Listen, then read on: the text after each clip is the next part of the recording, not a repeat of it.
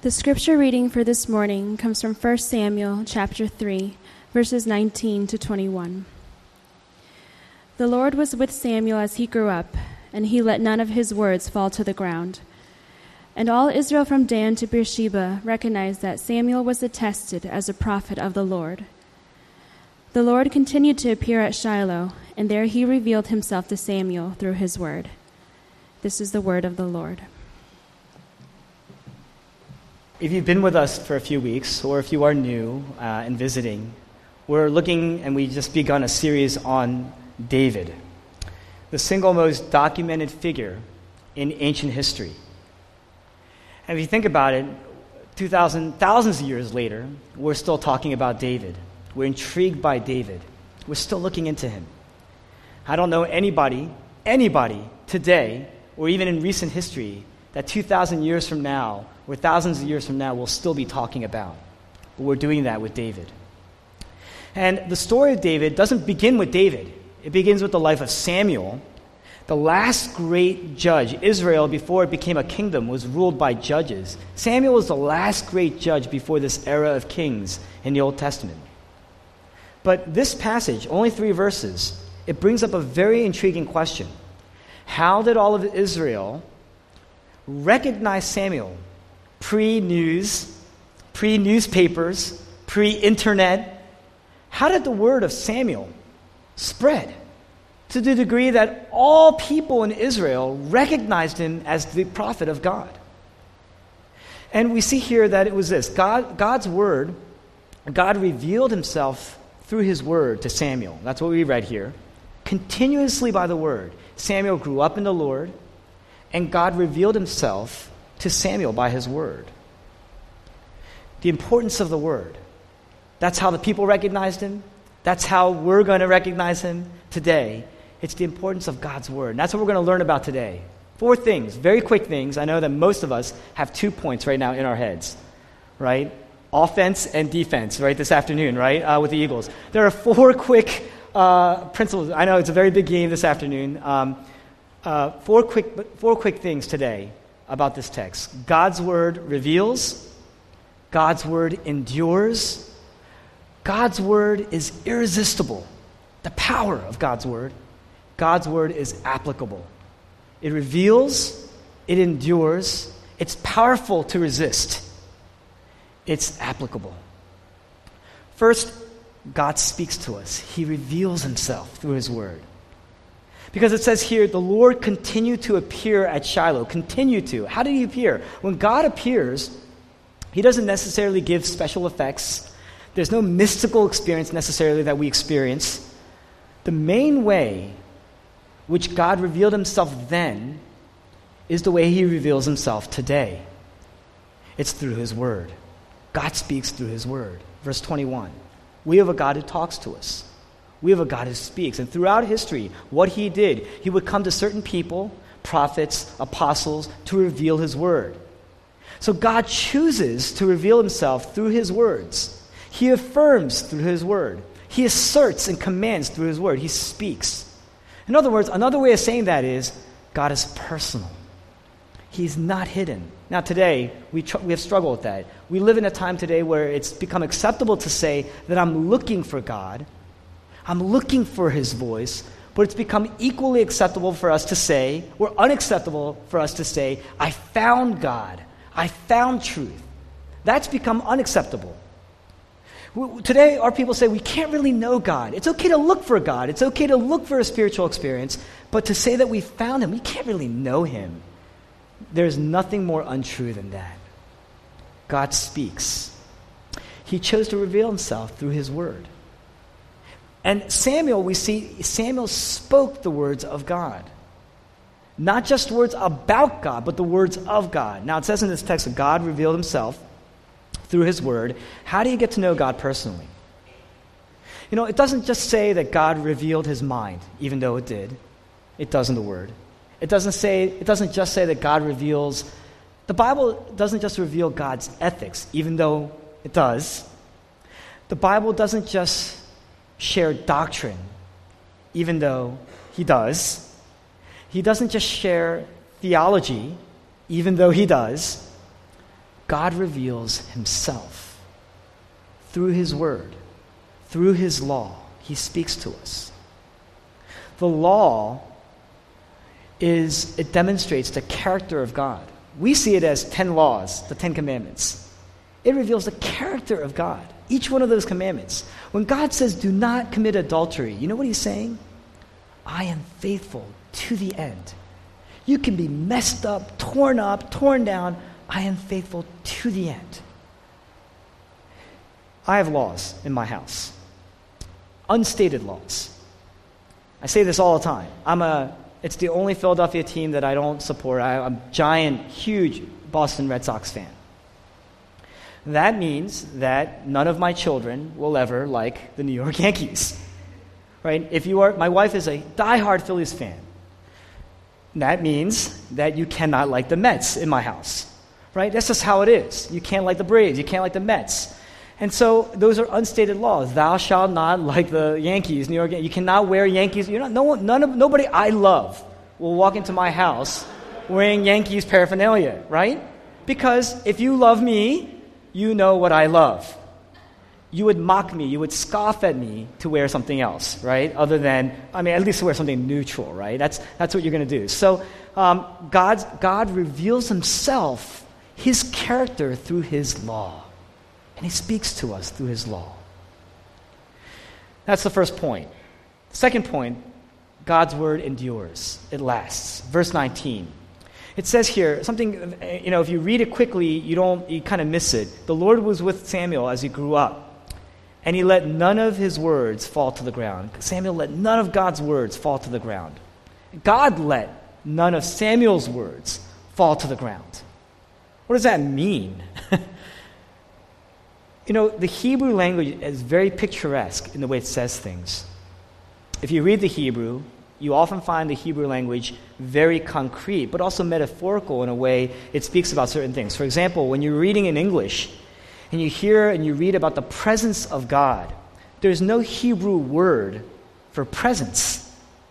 Presence, as in, uh, you know, appearing before us. There's no Hebrew word for that. Whenever you see the word presence in the Bible, it's really the Hebrew word for face, countenance, face the face of God. Why?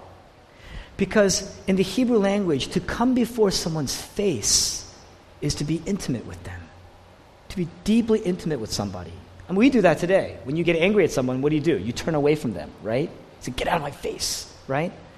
It's, about, it's because you're saying, I, don't, I want to break intimacy with you. I don't want to see you. Hebrew language is metaphorical in a sense, but very concrete. And here it says, none of his words fell to the ground. But it doesn't exactly, you know, none of Samuel's words fell to the ground, but it doesn't exactly say that. What it's really saying is God let none of his words fall to the ground. It means that Samuel never, it doesn't mean that Samuel never said anything wrong. It means that when Samuel prophesied, when God revealed his word to Samuel and Samuel spoke, None of those words, God let none of those words ever fall to the ground. And as a result, everybody came to see and to recognize through what Samuel was saying this is true, this is real, this is good. And they came to see the consistency of it, they came to fall for it, fall in love with it. What does that mean? Here, the word here, to fall to the ground, when, when something falls to the ground from a tree, what happens? It just sits there and it starts to rot and it starts to break apart, it starts to disintegrate. That's what happens. And that's, that's the language that's being used here in the Hebrew. That God let none of his words fall to the ground and rot, dissipate, and disintegrate. Um, it doesn't fall to pieces. God's word never, ever passes away, never rots, never falls apart. In other words, the word of God, it takes up space, it never dissipates. When God says something, it's got weight. And that weight means glory. That's what the word glory means substance, weight. It never goes away. Human words don't take up space, human words don't have glory. Human words don't have a whole lot of weight. We're, when we speak, it's a vibration of molecules in the air that falls on your ear and then it vibrates through your ear canal, right? And creates sound. That's what human words do. There's no real effect. When a human being stands in front of a tidal wave and says, Stop, what happens? The waves have tremendous weight, and it's the human that dissipates and disintegrates and falls to the ground. But when Jesus is standing before the storm and says, Be still, the words have power. When we say, Let there be light, what happens? When I say, Let there be light, first of all, I can't say it that way in my house. I, I have to say, Can you turn on the lights for me, please? Right? My words have to be said a certain way, and then somebody else has to go and turn on the lights. Right? My words have no creation power, there's no effectual power. But when God says, Let there be light, the words themselves have substance and creation power. It is. It is. There's effect there. When I say turn on the lights, we have to build a fire, we have to do something, right? God's words are very different. They have creation power, effectual power. Now, Hebrew, the Hebrew text here says God's word never returns to him void. Um, it's a metaphor. You know, when God speaks, when God speaks, his words are real. They shape reality. So when he says, don't lie, when he says, you must repent, when he says, you must be born again, when he says, you will not commit adultery, when he says, husbands, you need to love your wives, when he says, wives, you need to submit to your husbands, those words are not like your words. He's not making a suggestion. He's not saying, hey, you know, we need to come together on this. That's not what he's saying. They're not negotiable. What he's saying is, my words have power, and to deviate from that is to deviate from reality. That's the way we were designed.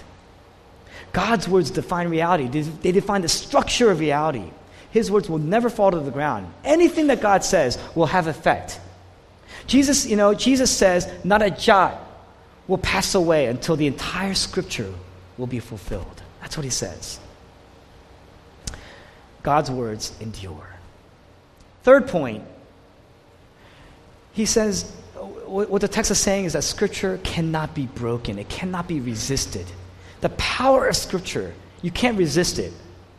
Another way of saying it, I'm going to convey it, is this way The Word of God is going to break you one way or the other. It's going to break you if you submit to it, it's going to break you if you depart from it.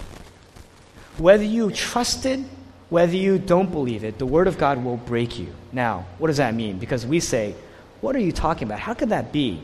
Scripture says, do not lie, do not bear false witness, false testimony. Do not lie. Jesus says in the Sermon on the Mount, do not commit adultery, do not steal, do not kill. What Scripture is saying here is that you can't break it. You can't break that law. It has to be fulfilled. You know, Jesus says, All my words will be fulfilled. You say, How? This is Philadelphia. We have one of the highest crime rates, one of the highest murder rates in the country. What it means is this the Bible is true, it's the Word of God. You have to build your life on it. If you submit to it, it's going to break you. If you don't submit to it, it's going to break you. It's like this it's like gravity. You try to break the law of gravity. No one's going to arrest you for breaking the law of gravity, at least not that I know of. No one's going to arrest you. You go up to the top floor of this building, and um, you go out onto the, the roof, and um, no one's going to arrest you for standing on that roof. Maybe they might. They might. They're more likely to arrest you for standing on the roof, but they're not going to arrest you for jumping off of it. You're breaking the law of gravity, right?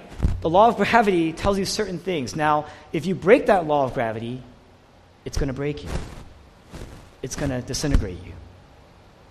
Because the law will never fall to the ground. There are certain laws that are, that are absolute, right? Um, if you try to break it, the law of gravity is going to break you. That's how the law of God is. Now, some people say, well, I don't really believe that. I believe that God is a God of love. He's a very personal God. I get that, what you're saying there. But that, you know, uh, God gave us a lot of outdated rules. We get to choose what's right and wrong for us. You know, I don't like the fact that He doesn't necessarily going to tell me how to live because He's a God of love. Um, so I'm, gonna, I'm just going to do what comes to me naturally, and I'm going to do what's right for me. Now, if you come to the Bible and you say, well, there, I definitely like what you say here, but I don't like what you say here, so I'm going to kind of ignore that part right now. I'm going to accept some parts, I'm not going to accept other parts. Listen, we say we have a personal God here, right? You say that you believe in a personal God, but He's not going to get into your life and tell you how to live your life. And I say that kind of God is a wooden God. That kind of God is impersonal not real. A God that cannot contradict you is not God. A God that cannot, that cannot speak into your life is not real. That's a God that we've created for us.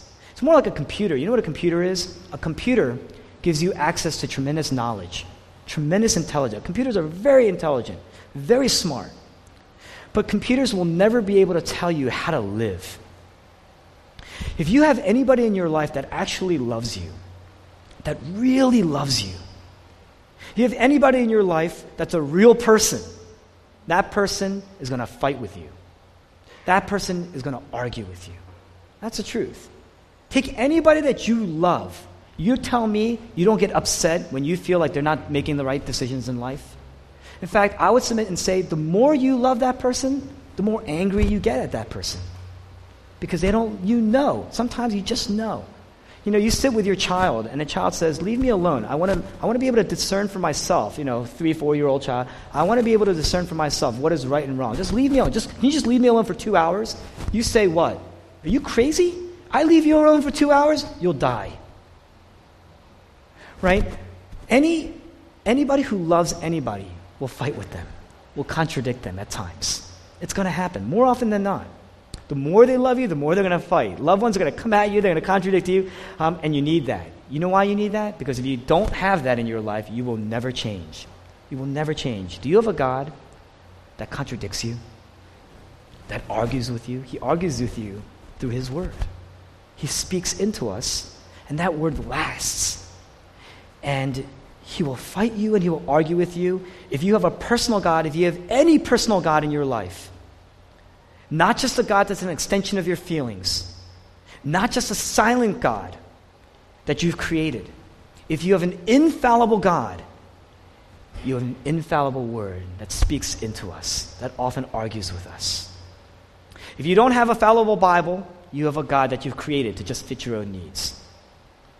Think about it this way how are you ever, how, how's that God, a God that you've created, ever going to help you when your heart is broken? How's a God that you've created, something that's just an extension of your own feelings, when you feel ugly, how's it going to contradict you and tell you who you really are in Christ? How, how's that God ever going to contradict you to tell you the good things you don't want to believe if you don't let Him tell you the bad things that you don't want to believe? That's the Word of God. The Word of God's going to fight you. It's never going to fall to the ground. And you come into contact with the word and let it have its way with you. If you submit to it, it's going to humble you. It's going to break you. Because uh, when you, the more you take it in, it's going to break you. That's, that's one way you know you're taking it in. If you come into church thinking you figured it out, the word of God hasn't broken you. But if you come in and you hear and it's breaking you, sometimes tearing you apart, then you know you're taking it in. For example, let's take what we, you know, do not bear false witness, don't lie. The more you take in the word, you know it's has, God's word has lasting power, right? That means that it's going to show you that you're a liar. We're all liars. We lie to ourselves all the time to kind of shield ourselves from our egos in many ways. We lie to ourselves all the time. We lie to other people, and that's going to break us. When you do that, that's going to break you. If you let the, but if you let the Word of God come in, it's always going to tell you the truth about who you are. Always, always tell the truth about your life. It's never going to fall to the ground, and it's going to break your pride, and it's going to show you ultimately the way to become an honest person. What's the alternative? The alternative is this if you don't let the word of God come in and break your pride, someday it's going to come and break your life. Until the ultimate someday when it's going to judge your life. How does it do that? Go ahead. Go lie to somebody. Some people already are. In this room, there are people who are. And they're sowing discord between people, and they're sowing discord even in this congregation. It happens. It's going to happen. You know what's happening? The more you lie, the less you're becoming a real person. The less you are connected to reality. The less you are connecting other people to reality. When you lie to other people around you, when you lie to yourself, you're abusing other people around you because you're lying to them. You're keeping the truth. You're refusing to keep the truth in their lives. You're actually pulling them away from the truth. You're pulling reality away from a person when you're lying to them. And if that knowledge, if knowledge equals power, then that knowledge is powerful. It's taking them away from truth, taking them away from their humanity, taking them away from power. Real power in their lives. Try to break the Word of God, and it's going to break you. But the Word of God cannot be broken, it will never fall to the ground. It's always going to stand, it's always going to remain strong, it's always going to be right. Everything that is beautiful, everything that is true will be in the Word. It's always going to be a picture of real reality, not your interpretation of reality, real reality. It's always going to, you know, it's integrated. It's always going to be consistent. It's always going to be true, and that truth will hold itself together. It will never fall to the ground. So if your words are not in line with that truth, if your interpretation of life is not in line with that truth, your words will fall to the ground. It will break you up. It will break your marriage up. It will break your relationships up. The very things that you're lying so that you can gain, you will lose until the ultimate day when all will be lost. It will break your life. What that means is you have to take the word in. You have to take it in. Not just read the Bible, you have to meditate on the Bible. You know what meditation is? It's not just reading, it's letting the words just sit there. Let it just do its thing. You can't just read it, you can't just meditate on it, though.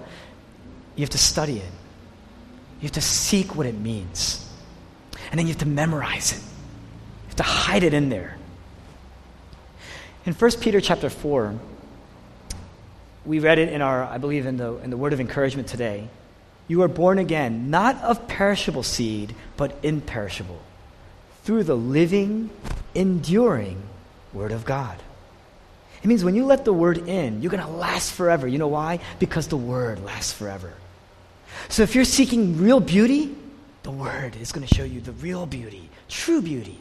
If you're seeking real living, real life, the Word is going to show you what real life is. If you're seeking real truth about the way we interpret the world, the Word is going to show you the ultimate interpretation of what, how the world works its brokenness, its redemption, its renewal. If you're looking for real reality, the world is going to show you, uh, the, the Word is going to show you real reality.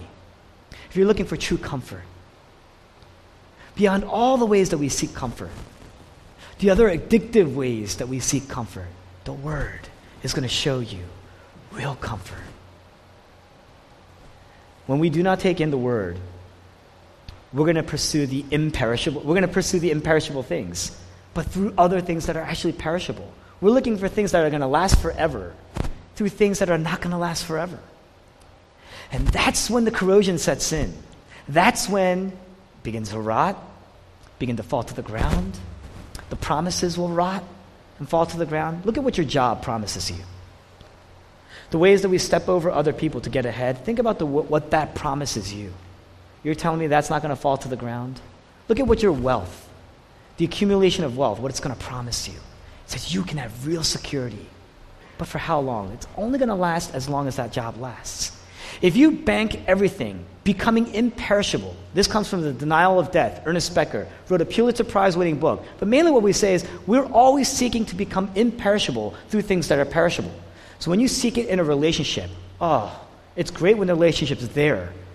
But when that relationship disappoints you, the world, your view of the world changes. Your view of this church will change. Your view of yourself will change when your relationship either ends or is broken.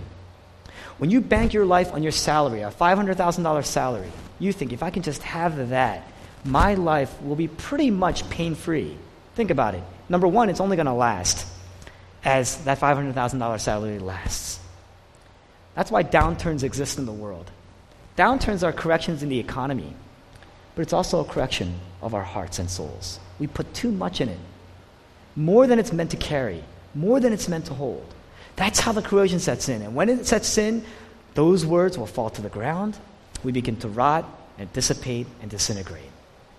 The Bible says on the last day, the Word of God will literally be up and actually break our souls. You can't escape it. Either you will come broken or you will become broken. You get that? Do you see that? Either you will come broken before the Word of God or you will become broken by the Word of God. You cannot escape it. Either you take it in and, and, and, and consume it or it will one day consume you whole. Consume you. Human words fall to the ground, but not the Word of God. It does not come empty. It cannot be broken. It is powerful and irresistible. One way, it's going to break you one way or the other. Last point. How can it be applied? Number one, it can be applied. Here's the good news if you're willing to take the Word of God in, you will become imperishable. Look at Jesus Christ. Absolutely obsessed with the Word of God. Jesus was absolutely obsessed with the Word of God. Every decision he makes, every question he answers, any trouble he experiences, any difficulty he encounters, when you see Jesus in his extremity, in his extremity, tempted by Satan, 40 days, hungry in the desert, going absolutely crazy at Gethsemane, praying on behalf of his people, praying about what is going to befall him, what he's about to endure on the cross. In Gethsemane, he's going crazy. When you see him on the cross, and you finally see him breaking apart, and you see his mind and his heart is breaking under the wrath of God, what is he doing? What is he doing? Always, even when he's dying on the cross, he's abandoned by his friends, rejected by the people that he loves, rejected by people, people who don't, don't even know who he is. What does he do? He's quoting scripture. Everywhere. He's just reciting scripture. Everywhere he's being arrested at Gethsemane. And, uh, this, you know, Peter, always Peter, he takes out his sword at Gethsemane to defend Jesus. What does Jesus say? Peter, don't you think that my Father would send 12 legions of angels? But then he goes, But Peter, if that happens, how will the scripture be fulfilled? That's what he says. In other words, Peter, you don't understand. I have to die because he is obsessed with, the, with obeying God's word. Even though it brings him to his death, it brought him to his knees. He was broken. At Gethsemane, he was broken. He says, My soul is grieved to the point of death. That means that Jesus, before he died, died twice. And yet he says, How will the scripture be fulfilled? He's taking the word in. He knows the word. He wants to obey the word. He's applying the word.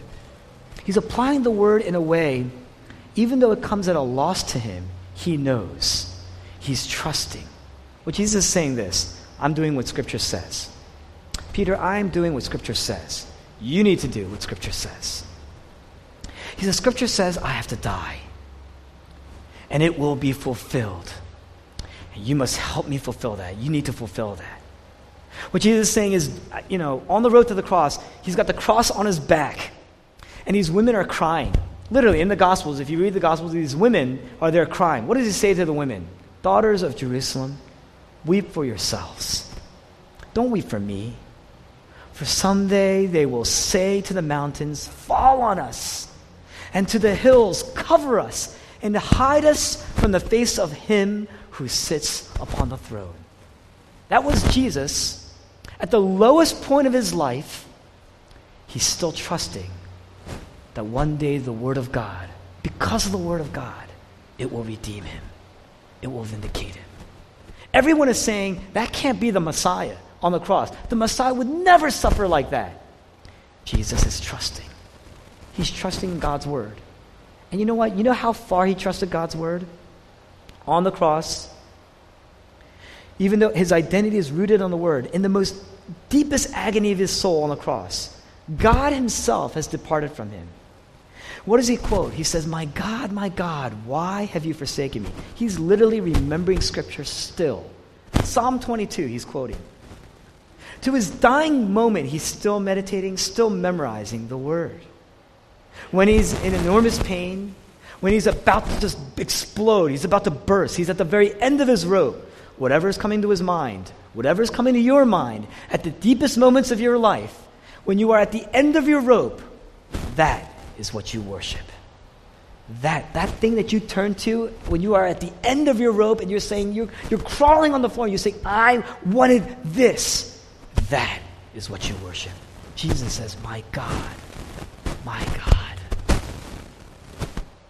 I feel like there's like someone else here, like making noise with me, right? You guys hear that? My God, my God. That's what he says. He's remembering Scripture. The things that we turn to in the moments when we feel like we're rotting, when we feel like we're per- perishing, that is the true center of our being. What was it for Jesus? Even though he was perishing, Jesus was trusting that as he takes in the word, the word is enduring, he will be made, he will be made imperishable. And because scripture, because Jesus himself relied on scripture, although his body was laid in the ground, you know, on the cross, this is the same person who said, One day all of scripture will be fulfilled. He says, My God, my God, why have you forsaken me? What he's saying is, My words are falling to the ground. God has not heard me. My words are rotting. I'm falling to the ground. I'm falling to the ground. My words have never reached the Father. Why? So that your words will reach the Father. Jesus remembered God's enduring word. Jesus is remembering his promise. In Isaiah 53, it says, Jesus is satisfied by the promise that your prayers will be heard. And that's why on the cross he's saying, My God has abandoned me. If you take the Word of God into your life, if you build your life on that, it doesn't matter who's scoffing at, at you, it doesn't matter who thinks you're crazy. If you take the Word of God into your life, you know, heaven and earth, it's going to pass away. Your family, as much as you love them, they're going to pass away. And even before your family, your career, one day you are going to build it up to, Lord knows how far you will build it up. Your body won't even be able to support it. Your career will fade away. You're going to enter into retirement, and it's going to take you at least two or three years to adjust to that, depending on commensurate with how much you, how hard you've worked. And you're going to look for fulfillment in your family, and you know what's going to happen? Your children will have their own families. They're going to pass away. Folks, even before we're laid into the ground ourselves, it's going to pass away. That's the reality. That's life.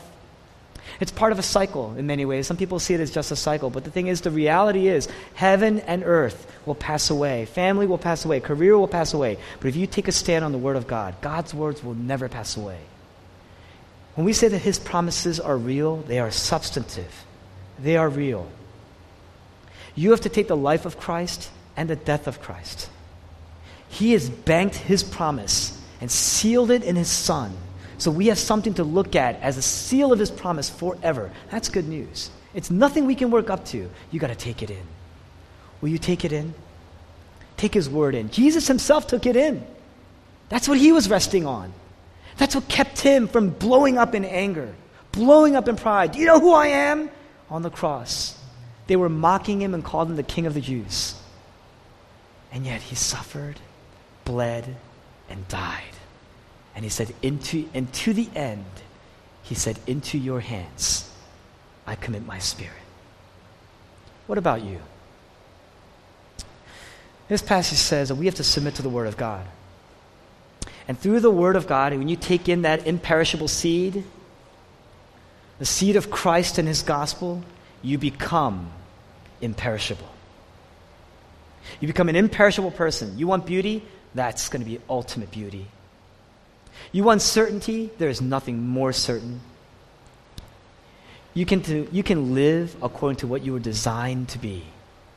A billion years from now, you will still know who you will be with, where you will be, what you'll be doing. That is unbelievable, imperishable. When Samuel spoke God's word, God did not let any of his words fall to the ground It doesn't really say anything about what Samuel said because it wasn't very important. Samuel's words weren't what's, what was important because they weren't his own. It said the Lord was with Samuel. Remember the gospel, the presence of God with you.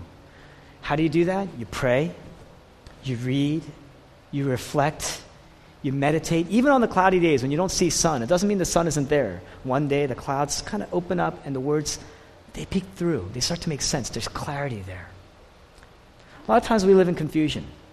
But it doesn't mean that the Word of God isn't true. Those two things are disjoint. One doesn't follow the other. Just because I don't know why God does, does something in my life doesn't mean that God doesn't have a good reason to do something in my life. The clouds are there, but one day the cloud, the sun will peek through the clouds and there will be clarity. Stay with it. Pray, read, meditate, memorize. Even on the cloudy days, trust in the Word. God's Word will never fall to the ground, and you will grow, and you will mature. One of the best ways to remember is to plug into community. Because you need some, you know, there's a passage in Acts chapter 8 where there's an Ethiopian eunuch st- basically departing from the temple because he traveled a long way to get to the temple, only to realize that eunuchs can't enter in because they're deformed. And so he's reading Isaiah 53. He's trying to make sense out of it, and he's reading it, he's meditating on it, he's praying it, but he doesn't get it. It took Philip to run alongside him in the chariot and literally explain it to him. We need community. I'm not talking about singing together here in the congregation. We need that too. There's a reason why we do that too. We need community. That means I need to get messy with you. And I, trust me, if you get messy with somebody, they're to get, they get messy with you, you're going to get messy with them. If you get messy with somebody, they're going to get messy with you. You need that. And through there, trusting, you can't do that void of trusting and meditating and reflecting and reading and studying and hearing and explaining to one another, reminding one another, helping each other to remember. When you do that in community, as a community, that is beautiful. That changes people. God's word will never fall to the ground. It will sustain you in temptation. It will comfort you in suffering. It will bless you with real blessing. Point you to true beauty, which is Christ, true righteousness, which is Christ, true love, which is Christ. Will you submit to it? Will you submit to it? Let's pray.